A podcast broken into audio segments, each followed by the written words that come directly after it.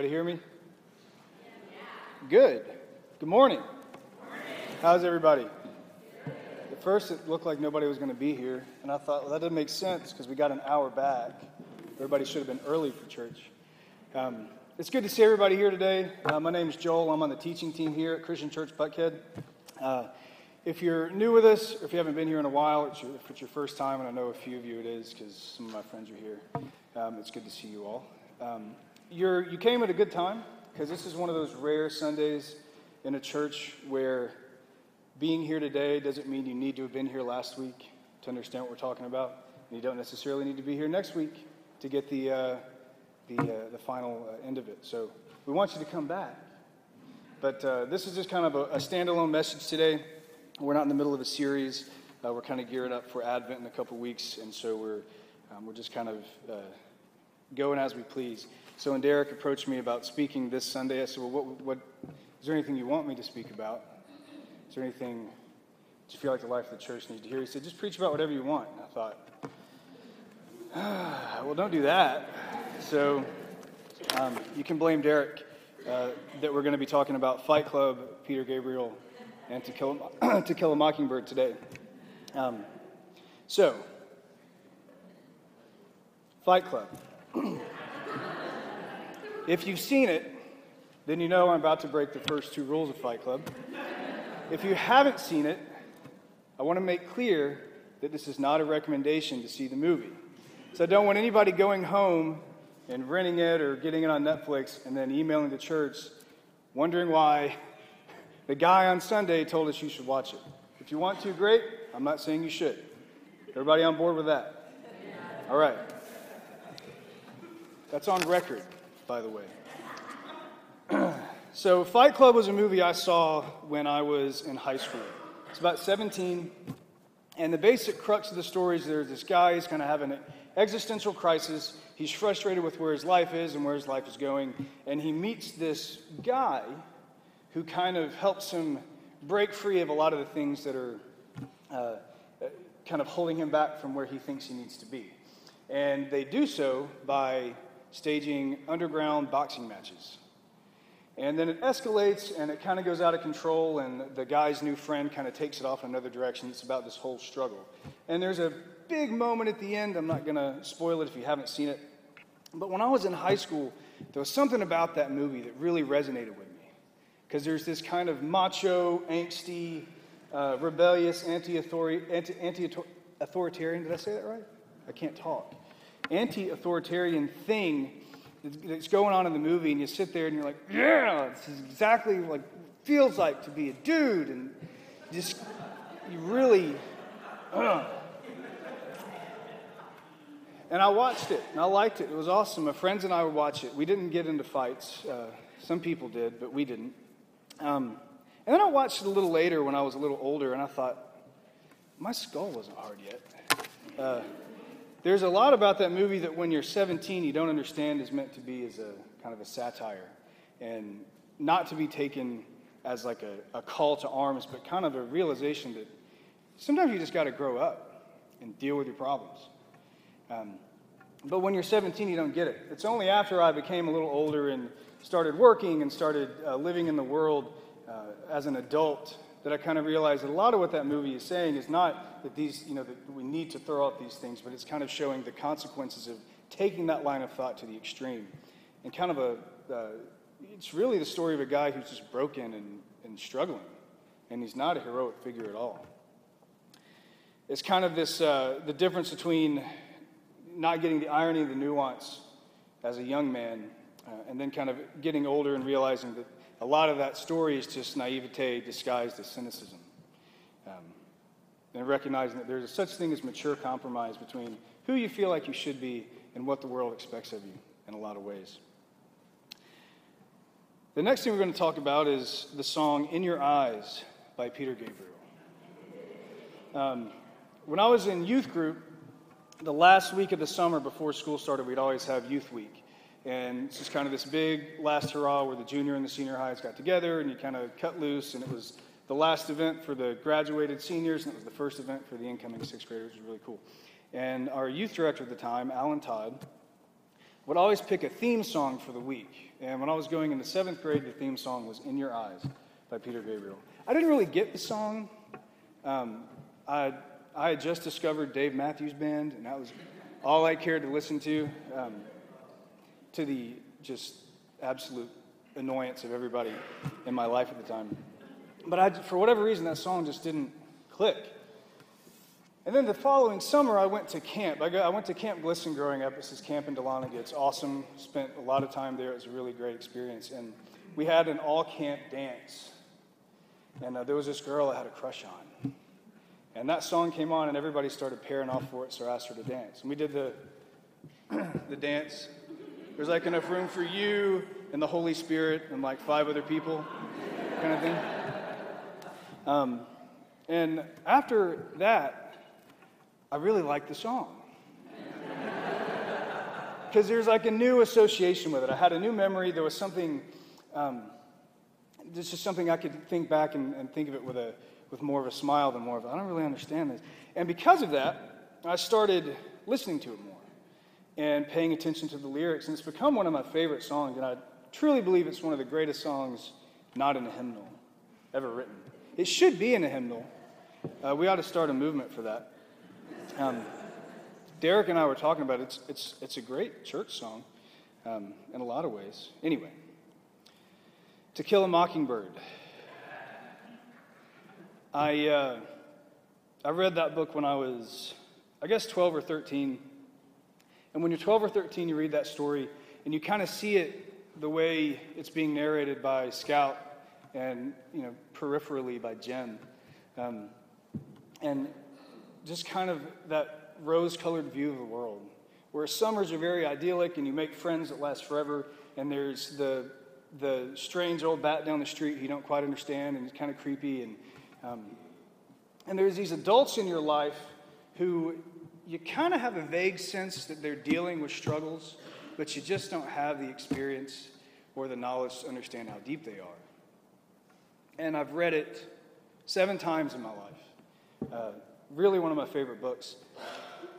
And as you as you grow up and you reread that story, you start more and more to see it from the eyes of the adults in the story. And the struggles that they have to do what's right, even though it's really hard sometimes.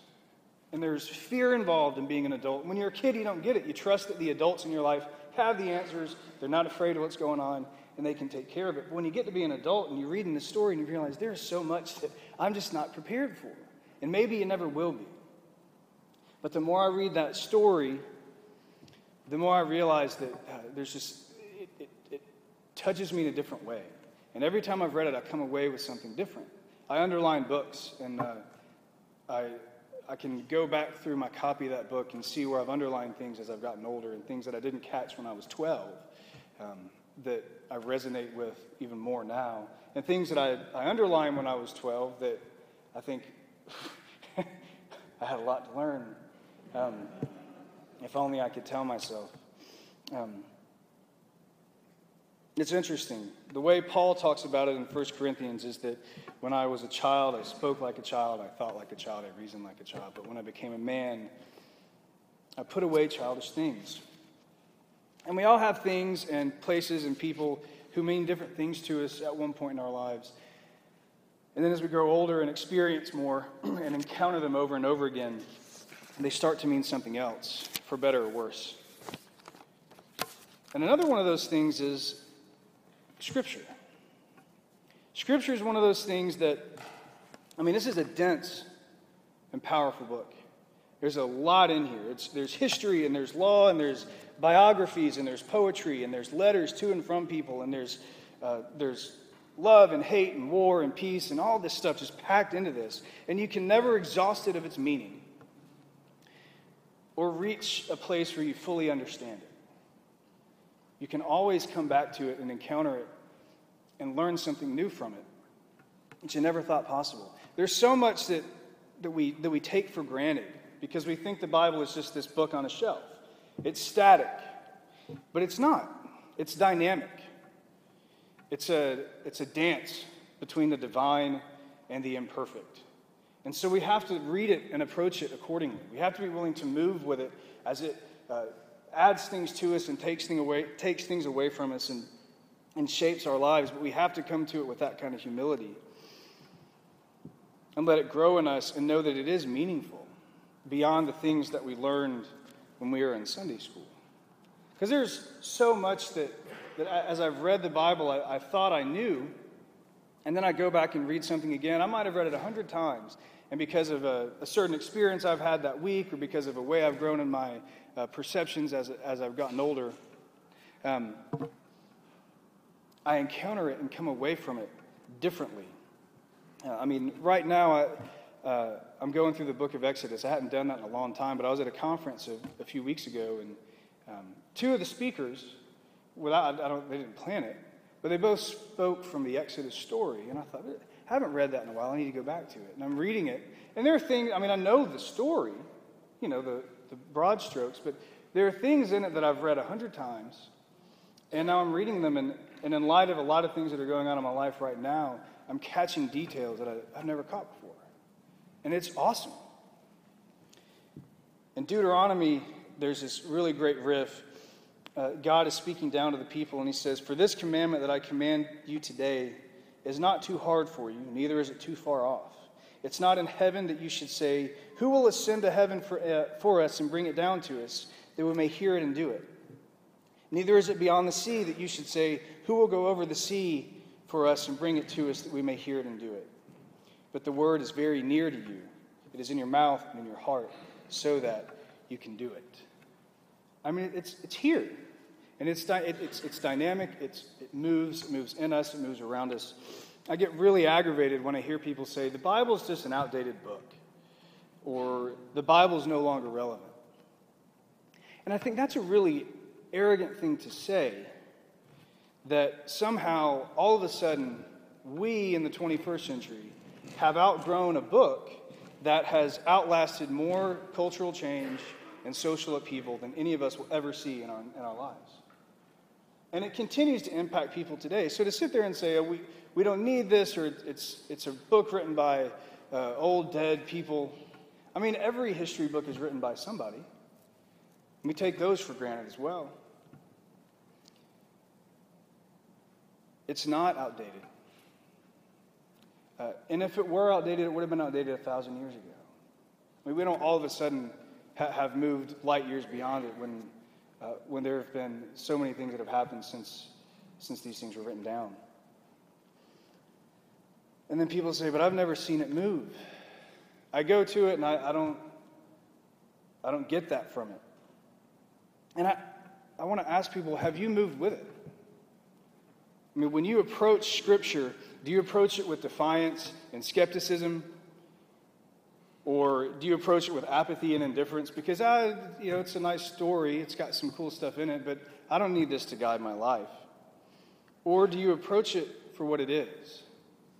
That is the source of everything that we know about who God is and what God's doing and how God sees things.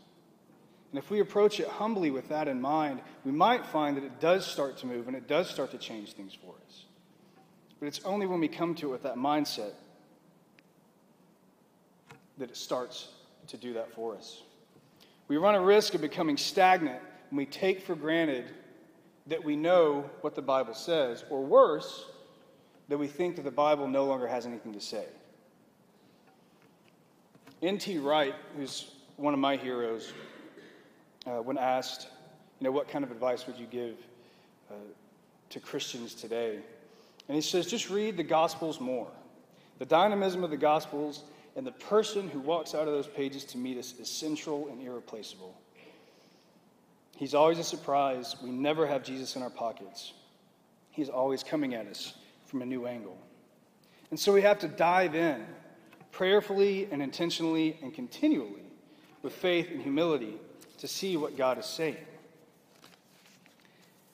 So, if I had any practical advice to leave you with today, it would be just read it. And I don't mean read a couple verses and put it away for a week. I mean, if that's what you're going to do, that's what you're going to do, that's better than nothing. But I mean, dive into it. I mean, read some from the New Testament, read some from the Old Testament, think about it, pray about it, talk about it with other people. and do that day after day after day and just see what happens. I mean, you got nothing to lose. I dare you to try it. So, with that in mind, we're going to, I'm just going to give you a primer. We're going to start, we're going to start with a story that most of you probably know. Some of you may not.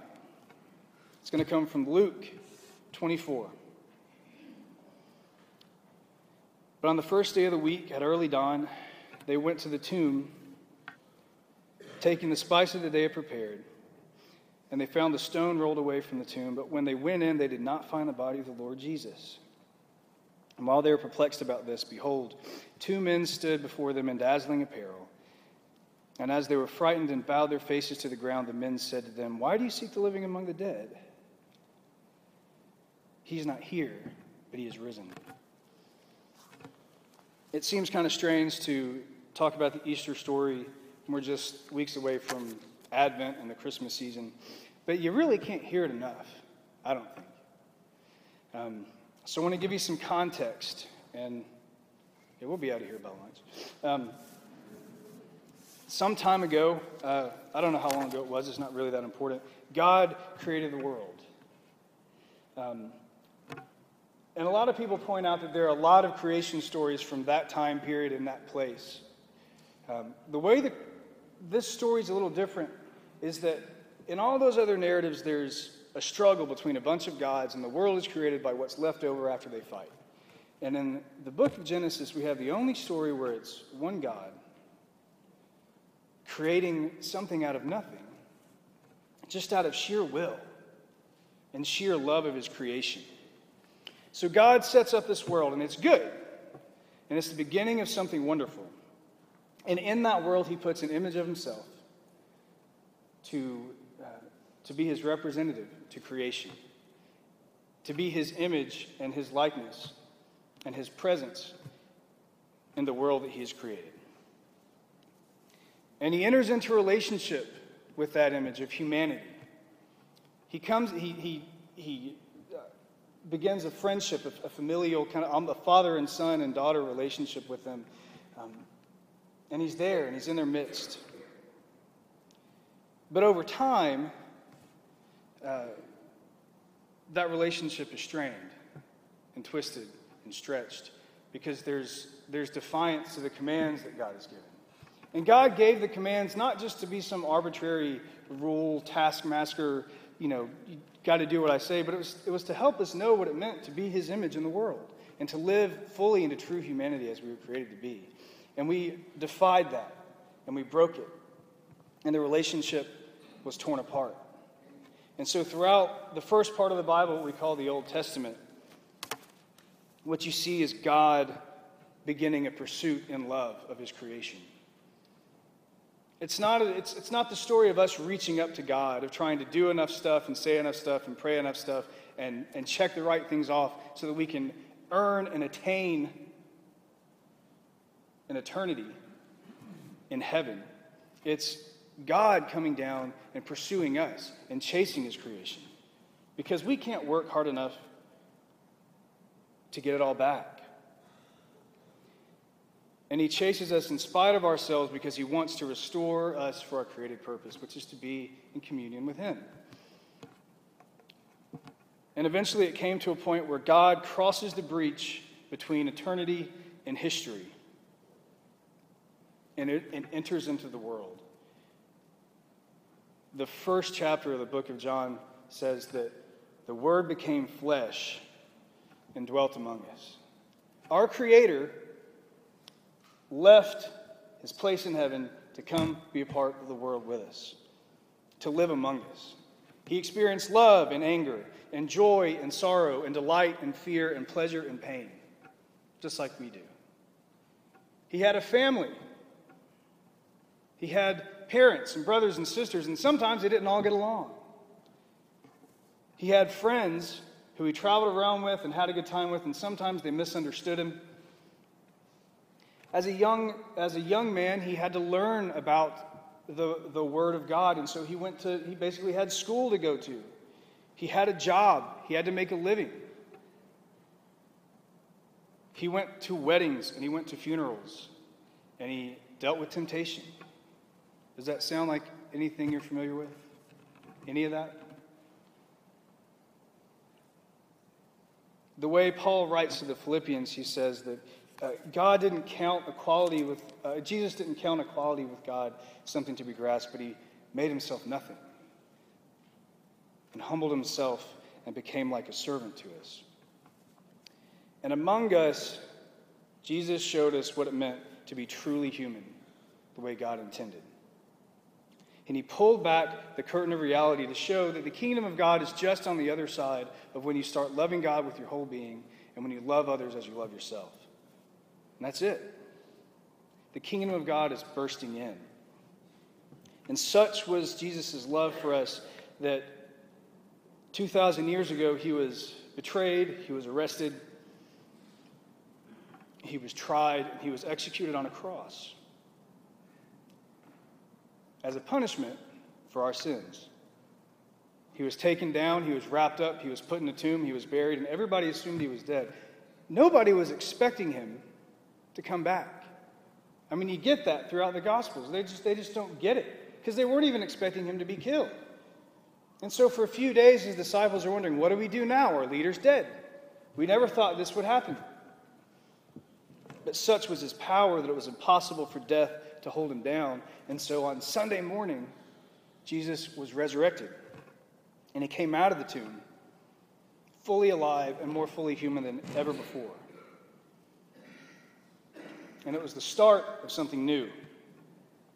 And for the next few days, he spends time with his disciples and he says that all authority on heaven and on earth have been given to me, on heaven and on earth have been given to me. That means that there's something that he started that's happening right now, where we are. And he gives them a, a commission to proclaim the arrival of the kingdom of God, to teach people what he commanded, and to baptize them into that knowledge. And shortly thereafter, he ascended, having defeated the enemy of life. And shortly after that, he poured out his spirit on a group of believers on the day that we call Pentecost. This was the birth of the church. The Holy Spirit comes down and it starts to proclaim the good news of Jesus' life, death, and resurrection to a group of people who don't all speak the same language, they're not all from the same place, they don't all do the same stuff, and somehow this message crosses all those boundaries and it's heard and understood by everybody.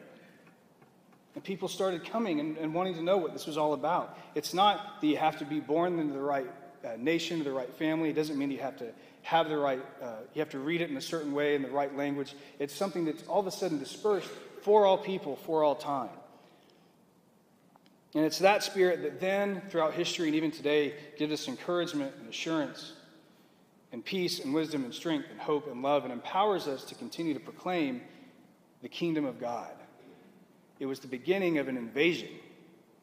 The kingdom of heaven is not some far off place, but it's bursting around the edges of reality. And it is our job as Christians to reveal it in how we live and in what we say. The resurrection of Jesus signifies something. See, it wasn't enough. A miraculous birth doesn't really mean anything without the life of Jesus. And the perfect life of Jesus doesn't really mean anything without his death. And his death is just a martyrdom if there isn't a resurrection that accompanies it. His resurrection signifies that death no longer has power and that those who call upon Jesus and give up the, the pursuit of a false self in exchange for a true self in Christ can walk to the other side and live eternally with Him. The resurrection signifies that the kingdom of God has arrived, that we no longer have to wait because victory is already won in Christ Jesus. And we're citizens of that kingdom. And as citizens of that kingdom, we have a job to do. The resurrection signifies that whatever befalls us, God is not absent, He's not far off, and He's not oblivious or aloof. He is present and active in us and through us and around us. And He knows our struggles, not because He's all knowing. I think we get too bogged down in these philosophical notions that we project on God. Whatever else God is, God loves us. And the reason he knows our struggles is not because he's all knowing, it's because he was here. He lived here. He did the stuff that we do. He struggled with the stuff that we struggle with. And he, he did it perfectly and showed us what true humanity is. He celebrates with us when we, uh, when we celebrate, he raises his arms in joy. And when we grieve, God is there with us, weeping beside us. It's not a promise of an easy life, and it's not a promise that we ever have all the answers. That's not what it's about. But whatever reasons there are for the way the world is, I mean, why, good thing, why bad things happen to good people, and why life can be so great one minute and just fall apart around us, I don't know. And sometimes I think that if we could answer that question, what good would it do us in the first place? Would knowing the answer to that question make any of it any easier? I don't think it would. But whatever the reasons are, we know that the reason is not that God does not know. Because he, he lived among us. He did the thing. And we know it's not because he doesn't care or that he doesn't love us, because if that were true, then he never would have come in the first place. And so, whatever else is going on, we have a promise, not necessarily that things are going to get easier, not that we're going to know the answers to really tough questions, but that God's presence is here. And it's going to strengthen us and enrich us. And when things are going great, we're going to understand it more fully as joy. And when things are going uh, difficultly, we can reach out to the presence of God and understand that He's there, empowering us and moving us through it. And that's why we're here. Because in spite of our sin and our failure, Christ loves us enough to show his will in life, to, uh, to, to pay our way with his death, to claim our victory with his resurrection, and to guide us daily by the presence of his Spirit. That's the good news. Um, I don't know where you are with that story today. And um, I mean, maybe you've heard the story before and you, I get it. I know. I'm sold. Good. And I hope that hearing it again has reminded you why you believe it in the first place. Um, maybe you've heard it before and you're just not, you there's something in it that you heard now that you hadn't heard before. Um, maybe you're, you've never heard it before and you're kind of curious about what the rest of this is about. Or maybe you're still skeptical and you, you still don't want to believe it. And if that's the case, I can only pray that at some point God will show you what in my weakness I can't make clear. Um, but I don't want to give this story without a chance to respond to it. Um, I'm not going to call anybody up here. We're not going to make you get up here and tell everybody how you messed up this week. Um, it's not going to be one of those. But I do want us to take a few minutes to bow our heads and close our eyes and just allow God to do what God's doing, for better or worse, wherever we think we are, um, and let God move. So, if you would, bow your heads with me.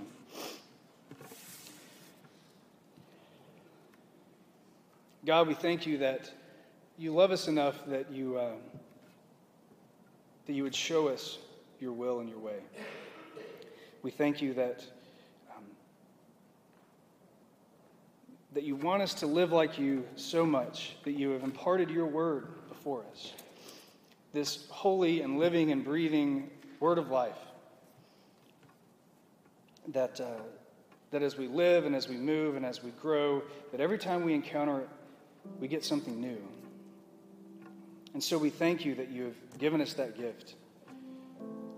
And we ask for the discipline and the strength to return to it day after day and really open our hearts and our minds to understand what it's trying to say to us and then live accordingly. God, there are people in this room who've heard the story before and they get it and they, they love it.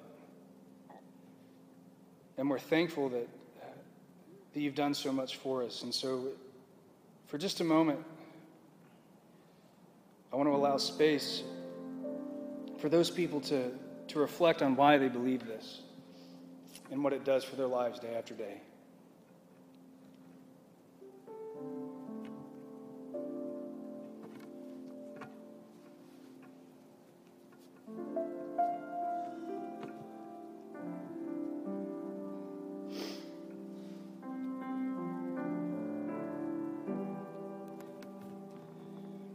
People in this room today that have heard the story before and maybe they're on the fence. Maybe they just, something is moving in them, something's been shaken loose, there's a bell that's been rung, something started. For those people, I want to allow a moment for you to continue to move in them and continue to shake them up that they might fall one way or the other. They might come to know you more. And that you would be there when, when they come to that place to meet them and reveal yourself to them.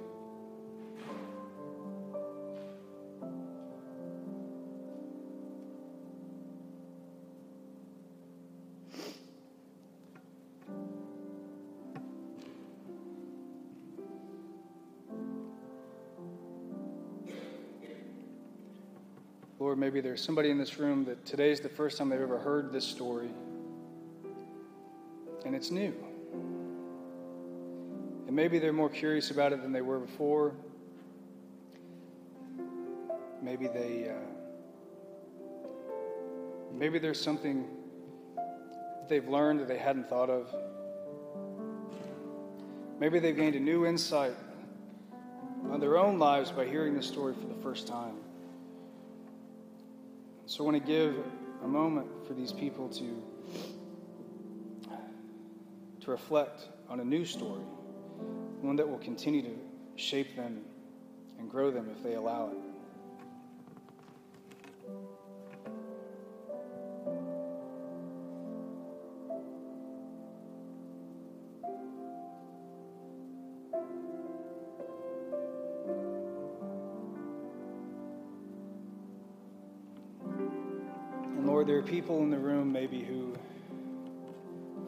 Reason, just can't get there.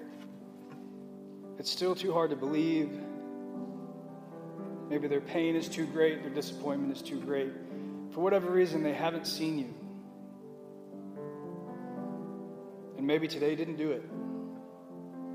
And so I pray that as they leave this place and they continue on their journey, that sometime down the road, whether it be today or tomorrow or a week or a year or 10 years, that you would continue to move in the world and the people and the experiences that these people have. So that one day they would hear the echoes of this message and come to a place of faith and surrender to you.